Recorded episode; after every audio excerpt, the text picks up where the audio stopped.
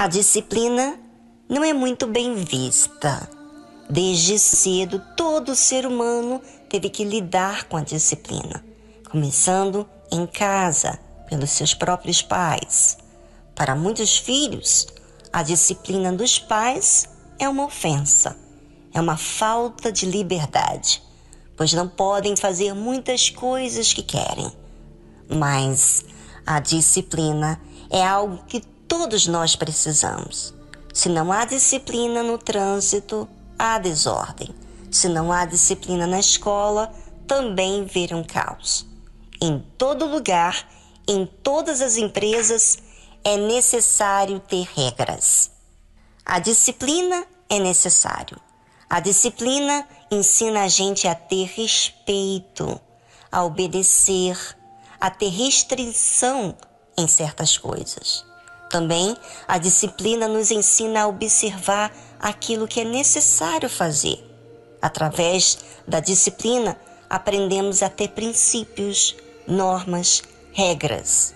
E por ela existe uma organização, uma ordem.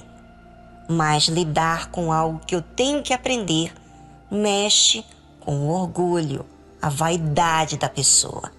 E aí entra em uma zona perigosa, porque o orgulho e a vaidade não preza para aquilo que é certo, mas a sua maneira e vontade. Olha só o que aconteceu na época de Jesus e que acontece ainda em nossos dias a mesma coisa. Observe para que você possa entender como é sutil o pecado, a resistência à verdade.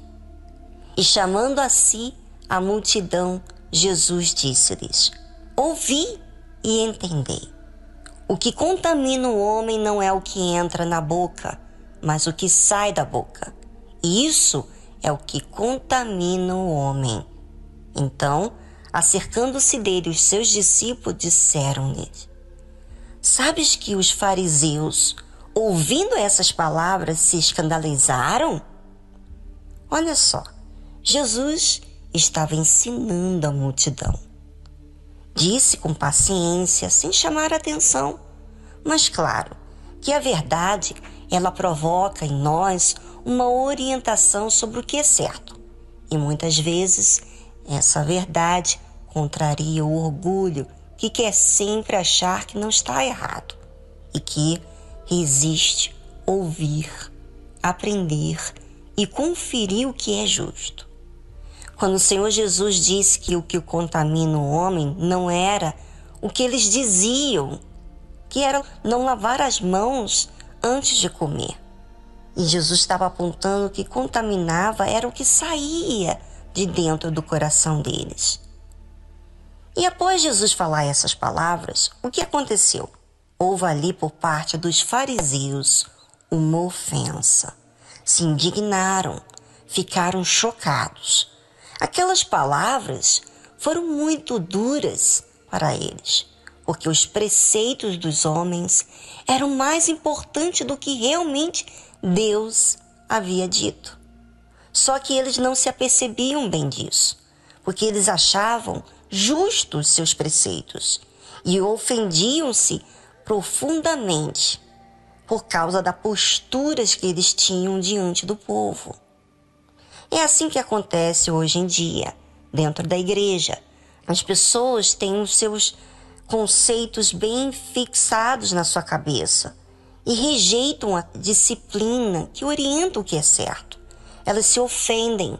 Por isso que tem muita gente que já foi da igreja, que já foi obreiro, pastor e etc. Não quiseram a verdade. Se sentem ofendidos quando são contrariados, porque, obviamente, ofende o orgulho. Tão bom pensarmos em nossa vida, não é? porque não ficamos na dependência de terceiros para nos sentirmos seguros. Porque quando raciocinamos, pensamos, avaliamos por nós mesmos quem estamos sendo, usando por nós mesmos essa fé inteligente, racional, ela nos norteia, nos corrige. E quando for o caso de sermos disciplinados por terceiros, já estamos tão acostumados a fazer isso por nós mesmos que não vamos impactar com aquele orgulho que sempre quer sobressair.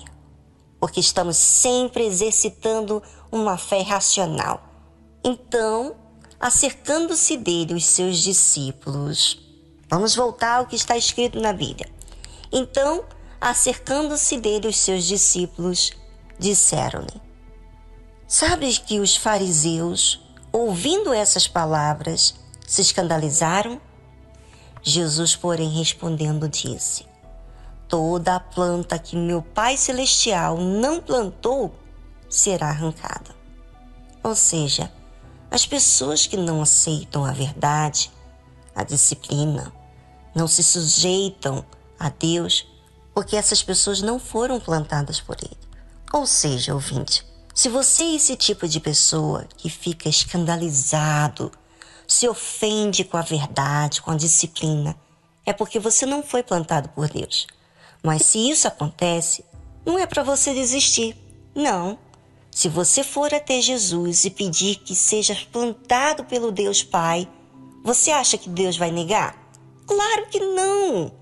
O mais difícil é a pessoa reconhecer o seu estado de resistência. Porque o que Deus faz é aceitar a todos os que vêm a Ele. Você pode ser a pessoa mais pecadora, resistente na face da terra, mas se você diz, eu quero, eu quero mudar, eu não quero mais ser essa pessoa que eu tenho sido até então.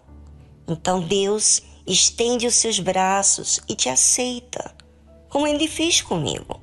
Por isso, ouvinte, não fique triste. Se você ainda não foi plantado pelo Pai, exercite a fé, clame a Ele, insista, para que você se esvazie de tudo aquilo que você tem alimentado dentro de você, para se encher desse Deus verdadeiro.